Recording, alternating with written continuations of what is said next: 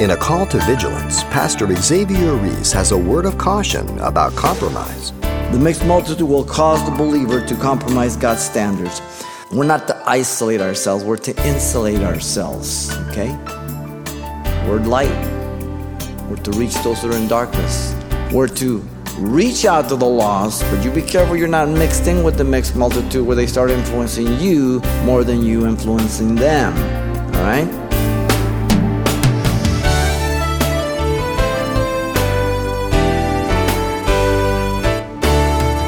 Welcome to Simple Truths, the daily half hour study of God's Word with Xavier Reese, Senior Pastor of Calvary Chapel of Pasadena, California. What would you do if you heard all the wild animals from a local zoo escaped into your neighborhood? You'd keep your eyes open for lurking danger, wouldn't you?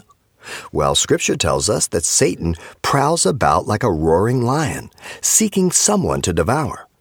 And unfortunately, far too many Christians have fallen as his prey because they've gotten too comfortable with the world. Well, Pastor Xavier has a solution. He shares that in today's Simple Truths message titled, A Call to Vigilance. We come to our last study of Nehemiah, our series on servant leadership, and each study has given to us important insights. In our call to serve, God is concerned with our attitude, we said. In our call to work, God is concerned with our actions. In our call to warfare, God is concerned with our abiding. And in our call to the Word, God is concerned with our knowing the Word of God and obeying it. In our call to revive, God is concerned with awakening us from our sleepy state by His Holy Spirit. And in the final chapter of Nehemiah, we are given a call to vigilance.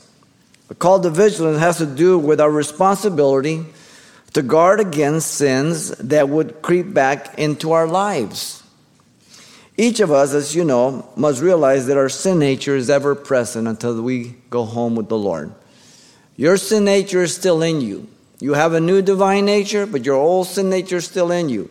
And if you don't walk in the Spirit, you will walk in the flesh, and so will I. All right?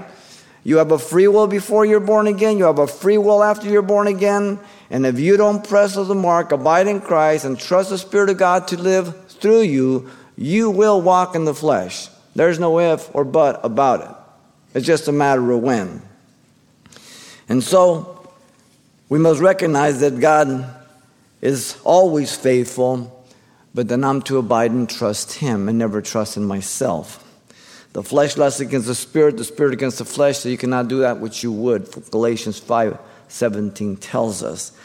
We're part, be a partaker of the divine nature that has been entrusted to us. And uh, to us has been imparted that divine nature that we can overcome the corruption of this world. Second Peter chapter 1, verse 3 through 4 says. But it doesn't happen automatically. You must trust the Lord. You must reckon the old man dead you must put on the new man, the new mind. Otherwise, our sin nature will take over. Just like that pilot that's flying that plane. He doesn't think for one second that the law of gravity is gone. He just knows there's a greater law that's being exerted, the law of aerodynamics. And if he doesn't believe it, all he has to do is pull back on those throttles. Let's see what happens. The law of gravity will take effect real, real quick. And the same with our lives. We're never perfect, we're never sinless, but we don't practice sin the way we used to. And we fall short, we have an advocate for the defense, Jesus Christ the righteous, in 1 John 2 1. And as we confess our sin, he is faithful and just to forgive us our sins. Now, Nehemiah is called to vigilance. He points out to us four sins that will tend to creep into our, the believer's life even after revival, because that's the last thing we looked at revival. And they're found here in chapter 13. And because of the length of it, we're not going to read it all together, but we will take it in the sections. Let me give you the four sins. Verse 1 through 3 the believer is to be vigilant so as to not be joined to the mixed multitude. Verse 14 through 13 the believer is to be vigilant so as to not allow the house of God to be forsaken. Verses 15 to about half or a little bit more than verse 22 the believers to be vigilant so as to not live for money. And then 23 there to 31, the believers to be vigilant so as to not be unequally yoked in marriage. unequally yoked in marriage. Now, the primary instrument of vigilance is Nehemiah, the servant leader of the people, but we also may want to make the secondary application to every believer's responsibility to be that servant of God. You can never read the Bible, study the Bible, think that was for them, not for us. That's a great mistake. Let's begin here with the first. Verse 1 through 3 the believer is to be vigilant so as not to be joined to the mixed multitude. Listen what he says. Nehemiah 13 says, On that day, they read from the book of Moses in the hearing of the people. And it was found written that no Ammonite or Moabite should ever come into the assembly of God, because they had not met the children of Israel with bread and water, but hired Balaam against them to curse them. However, our God turned the curse into a blessing. So it was when they had heard the law that they separated all the mixed multitude from Israel. Now remember, they've been hearing the word of God, they've been expounding, they're seeing their condition, they're seeing and recognizing why they went to captivity. Notice here, the mixed multitudes are the people who join themselves to the people of God for the benefits, but not of God. So, in other words, they see the goodies, but they're really not of God. And there's a lot of people in church that are like that. They, they, they see that Christians are, are easy prey. They see the church a very loving place, and they come in just to see what they can get. Never forget that, okay? There's always fungus among us, all right? Let's not be naive. The mixed multitude went out with Israel, if you remember, in Exodus 12 38, out of Egypt. And they were the instigators of many of the problems in the wilderness.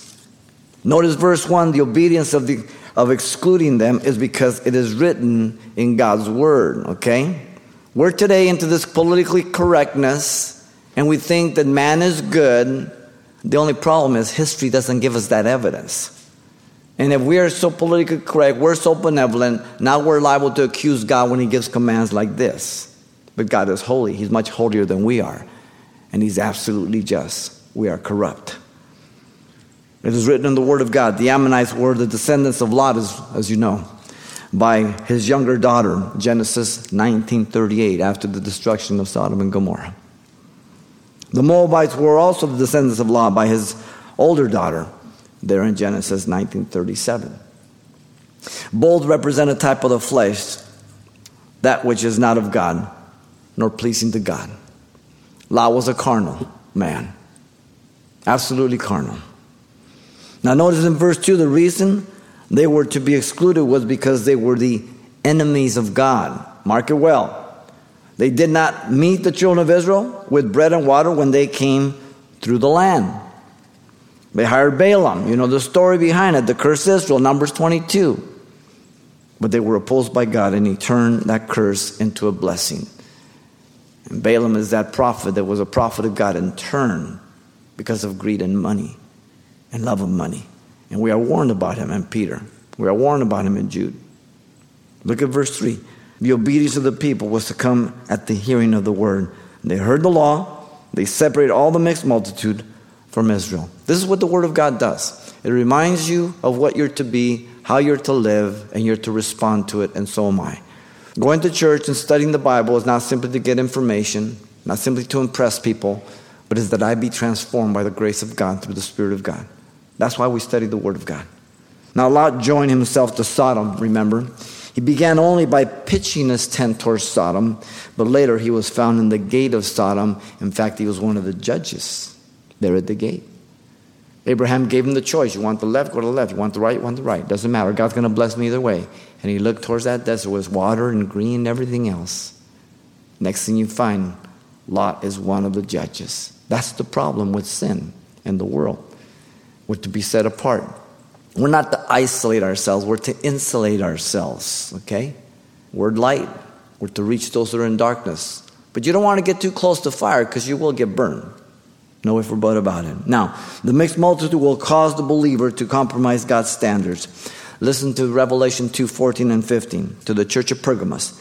But I have a few things against you because you have there those who hold the doctrine of Balaam, who taught Balak to put a stumbling block before the children of Israel to eat things sacrificed to idols and to commit sexual immorality. Thus you also have those who hold the doctrine of the Nicolaitans, which things I hate. Nicolaitans conquer over the people. Some kind of hierarchy. We don't know exactly what. And so God warns the church of Pergamos. The mixed multitude will lead the believer into bondage. Galatians 4 9 puts it this way But then, indeed, when you did not know God, you served those which by nature are not God's. You stop to think of the things that we served and we put them on a higher priority than really they were supposed to be, and perhaps sometimes even above God a career, a job, a woman, a man, whatever it may be. And we served them. And we have to be careful as we go back in this way. The mixed multitude will destroy the witness of the believer every time. In 1 Timothy chapter 4, verse 12, it says, Let no one despise your youth, but be an example to believers in word, in conduct, in love, in spirit, in faith, and in purity. We never want to give the impression that we are perfect, but we're transformed and we're different.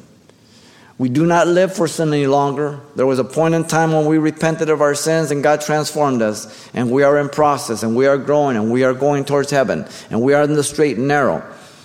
But never think that you are in the straight and narrow if you're doing the same things you're doing before. You're deceived. You can't do that. And so the believer is to be vigilant so as to not be joined to the mixed multitude. We're to reach out to the lost, but you be careful you're not mixed in with the mixed multitude where they start influencing you more than you influencing them. All right? And notice, secondly, the believers to be vigilant in verse 4 through 13 so as to not allow the house of God to be forsaken. First, in verse 4 and 5, by not allowing ungodly men to occupy the place of the godly. Listen, before this, Eliashib the priest, having authority over the storerooms of the house of our God, was allied to Tobiah. And he had prepared for him a large room where previously they had stored the grain offering, the frankincense, the articles, the tithes of the grain, the new wine, the oil, which were commanded to be given to the Levites, the singers, the gatekeepers, and the offerings for the priests. Eliashib was to be an authority over the storehouses here of the house of God. They're in verse 4. And Eliashib was allied to Tobiah, the enemy of God's people, within the house of God, compromising. And there in 5, Eliashib was more interested in the comfort of his enemy and gave him the place that belonged to the Levites. So you see that things aren't run the way they were supposed to. As Nehemiah's gone, you have people that have came in and now they're corrupting the things of God. Now notice secondly, in verse 6 through 9, by making sure that there are faithful and capable men that care for the people. 6 through 9. He says, But during all this, I was not in Jerusalem, for in the 32nd year of Artaxerxes, king of Babylon, I had returned to the king. Then after certain days, I ordained, I obtained leave from the king, and I came to Jerusalem and discovered the evil that Eliashib had done for Tobiah in preparing a room for him in the courts of the house of God. And it grieved me bitterly. Therefore, I threw all the household goods of Tobiah out of the room. I love Nehemiah, he's a man of action.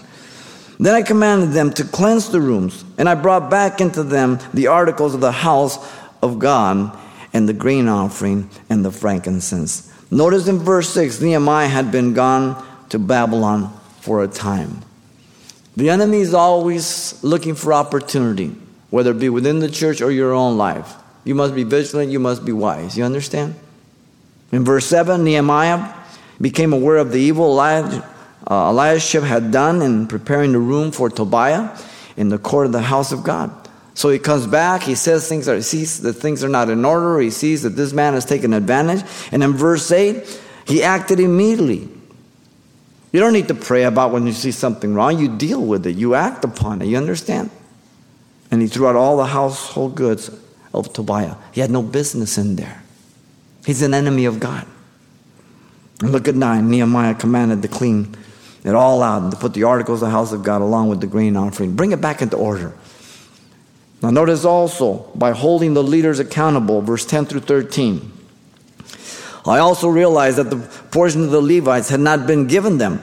For each of the Levites and the singers who did the work had gone back to the field. So I contended with the rulers and said, Why is the house of God forsaken? And I gathered them together and set them in their places. And all Judah brought the, the tithes of the grains and the new wine and oil to the storehouses And I appointed as treasurers over the storehouse uh, Shelemiah, the priest, and Zadok, the scribes of the Levites, uh, Pedaiah, and next to them was Hanan, the son of Zaccur, and the son of Mattaniah, for they were considered faithful, and their task was to distribute to the brethren. So notice in 10, Nehemiah realized that the Levites had not been given their portion, and the singers had gone back to the fields to work. Because people were in positions that were ripping off the things of God. It's simple. The house of God had been forsaken, had been kind of taken over. In verse 11, Nehemiah contended with the rulers. He asked why the house of God was forsaken. It's a good question. What's going on? Now he put them all in their place. Nehemiah is a man of action. In 12, he saw the obedience of all of Judah as they brought the tithe of the grain, the new wine, the oil to the storehouses.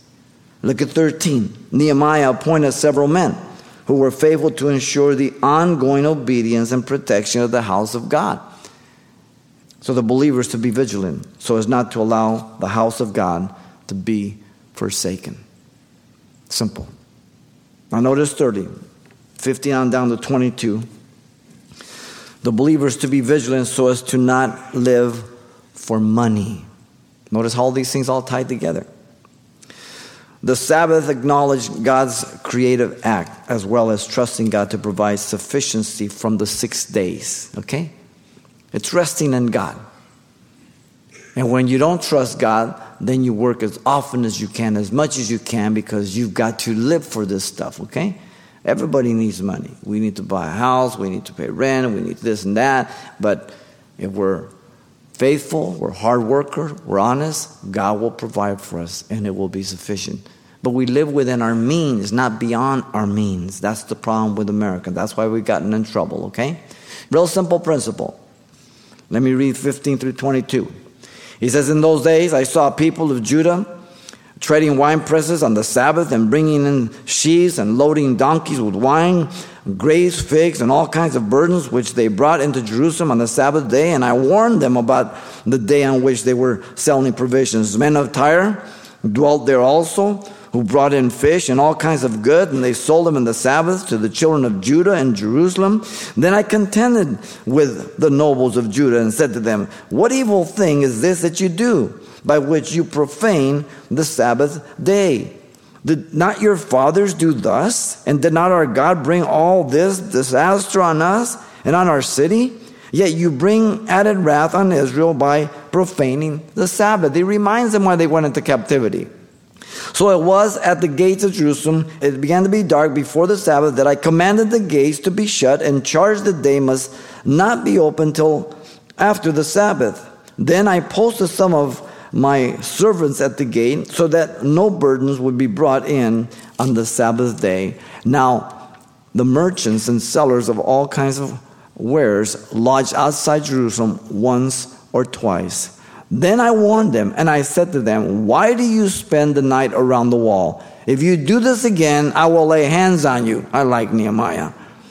From that time on, they came no more on the Sabbath day. And I commanded the Levites that they should clean themselves and that they should go and guard the gates to sanctify the Sabbath day. Remember me, O my God, concerning this also, and spare me according to the greatness of your mercy. So the believers to be vigilant so as not to live for money. This is a great principle here. This is something that you have to be careful as God does the work in, in a family, in a church, all of this because it's easy to get away from things. Again, we lose our passion. Look at 15 and 16. Nehemiah saw that Judah was violating the Sabbath for profit. Don't miss that. They were treading wine presses, bringing in sheaves, loading donkeys with wine, grapes, figs, all kinds of burdens which they brought into Jerusalem. Business. They were warned by Nehemiah about that day that they were selling the provisions. So Nehemiah, he is he understands why they were in captivity. Remember the beginning of Nehemiah when he heard all the walls were burned down and the gates, and he was grieved and he sought the Lord, and the Lord sends him back to build. He knows why they went into captivity. He, wasn't, he was born in captivity. The men of Tyre also, there in verse 16, brought fish, all kinds of good. They sold them. And the children of Israel bought it in Jerusalem. They're part of the problem too, you understand? It's on both sides. Now, Nehemiah rebukes them for not having learned from the past. This is so simple. Verse 17 Nehemiah contends with the nobles of Judah. They are the people that have come out of captivity. He told them what they were doing was evil. He points it out, and he charged them with profaning the Sabbath day. Very specific, okay? And then in 18, Nehemiah reminds them of their father's similar sin. The consequence was that God brought disaster on the men of Jerusalem. He reminds them of their past. He reminds them why they went to captivity. We must learn from our past history. Look at 19. Nehemiah enforced the Sabbath day then. He commanded the gates to be shut at sundown before the Sabbath. He commanded they not be open till after the Sabbath. That was the law. And Nehemiah was practical. He posted men at the gates in order that no burden be brought into the Sabbath. Because men are lawbreakers. You put laws because you know they're going to break them. We're sinners. That's why those guys in motorcycles and black and whites are in the freeway. Okay? They don't pull you over and give you a commendation for going the speed. They give you a ticket for going over the speed. Okay? Because they know if they pull 70, they know that we will go more than 70. We'll try 75, 80, you know, whatever. But very, very few people go 68, 70. That shows that we're lawbreakers. Illustration all the time. The sign says wet paint. What do you do? You touch it. It provokes us. Paul says that in Romans. Law provokes us to sin by nature. The willful disregard became evident by their presence outside Jerusalem once or twice. There's always a push. There's always people that want to press the line, see how far they can go. But that's just the way it is. In 21, the warning was given to them by Nehemiah. He asked them why they were spending the night around the wall. What are you doing there? He told them if they did that again, he would become physical with them. He was successful in discouraging them. Leadership is important, but leadership has to know the Word of God. Because if, they, if we don't know the Word of God, then we try to place our own authority, and we have no authority. The only authority that I have is that authority that the gospel gives me, and I can't go beyond that.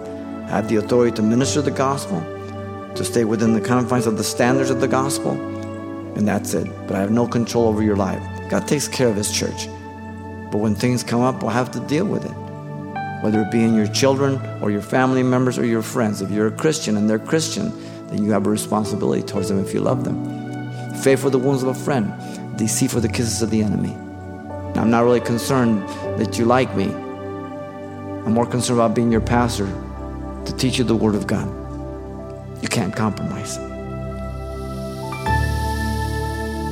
Pastor Xavier Reese, illustrating with Nehemiah the need for vigilance over compromise, corruption, and carnality on today's simple truths.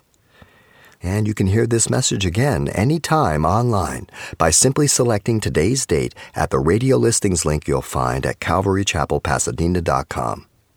But there's much more to come on this topic right here next time as well. But if you won't be able to join us, you can always pick up a copy of this message for your own continued study. The title to ask for is A Call to Vigilance, and it's available on CD for only $4. And this would be a great tool you could pass along to someone in your church or Bible study who may be struggling right now.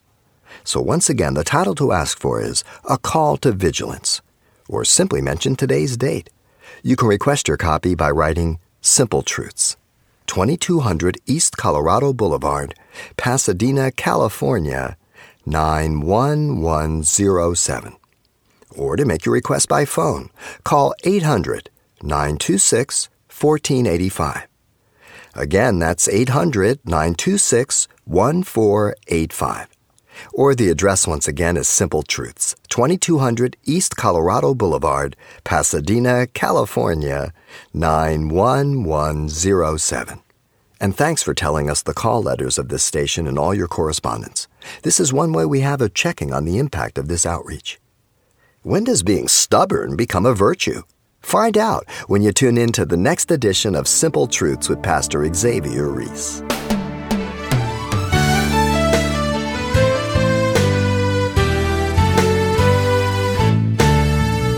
Simple Truths with Pastor Xavier Reese, a daily half hour broadcast, is a radio ministry of Calvary Chapel of Pasadena, California. www.calvarychapelpasadena.com.